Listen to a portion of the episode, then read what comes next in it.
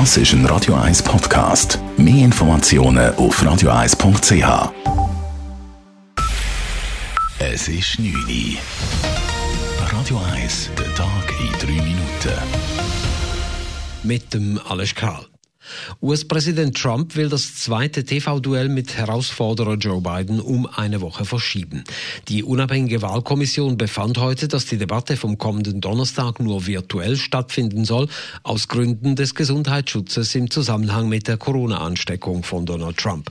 Trump und Biden sollen darum nicht gemeinsam im Studio stehen, sondern online zusammengeschaltet werden. Donald Trump sagte seine Teilnahme umgehend ab. Er werde seine Zeit nicht verschwenden, so der US-Präsident im Fernsehsender Fox. I'm not going to waste my time on a virtual debate. That's not what debating's all about. You sit behind a computer and do a debate. It's ridiculous. And then they cut you off whenever they want. In einer Online-Debatte könne man jederzeit weggeschaltet werden, so Donald Trump. Ein Entscheid betreffend einer Verschiebung ist noch nicht gefallen. Auch die dritte und letzte Debatte vom 22. Oktober sollte dann gemäß Trump um eine Woche verschoben werden. Sie würde dann nur fünf Tage vor der Wahl stattfinden.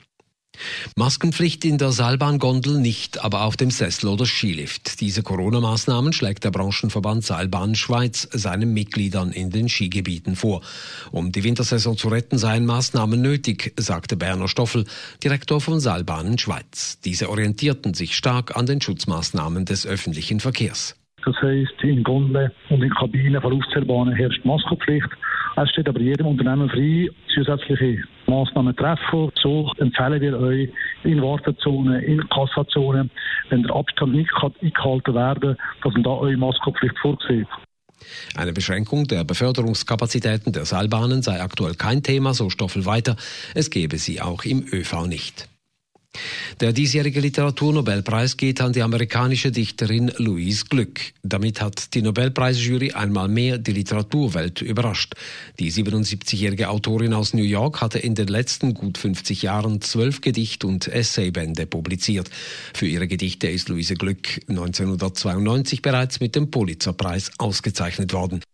Das Bundesstrafgericht in Bellinzona hat einen 52-jährigen Iraker wegen IS-Unterstützung und Beteiligung an einer kriminellen Organisation zu knapp sechs Jahren Haft verurteilt. Damit blieb die Strafkammer leicht unter dem Antrag der Bundesanwaltschaft. Der Mann erhielt zudem einen Landesverweis für 15 Jahre. Für eine Verwahrung sah das Gericht die gesetzlichen Voraussetzungen nicht erfüllt. Beim Verurteilten handelt es sich um einen ehemaligen Vorbeter der berüchtigten und mittlerweile geschlossenen An-Nur-Moschee in Winterthur. Gleich zwei Referenden sind heute gescheitert, weil die nötigen 50.000 Unterschriften nicht zusammengekommen sind. Dabei geht es zum einen um das von einem bürgerlichen Komitee ergriffene Referendum gegen das Gesetz zu den Überbrückungsleistungen für ältere Arbeitslose. Das vom Parlament verabschiedete Gesetz kann somit in Kraft treten.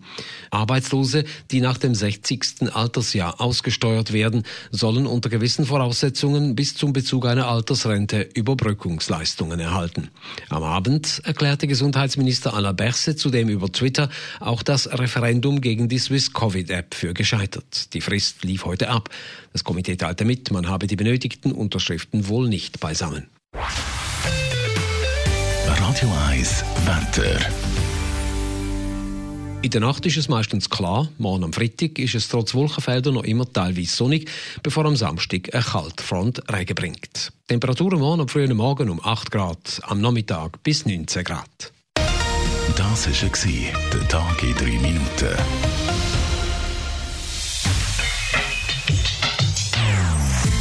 Non-Stop Music auf Radio 1. Die besten Songs von allen Zeiten. Non-Stop. Radio 1.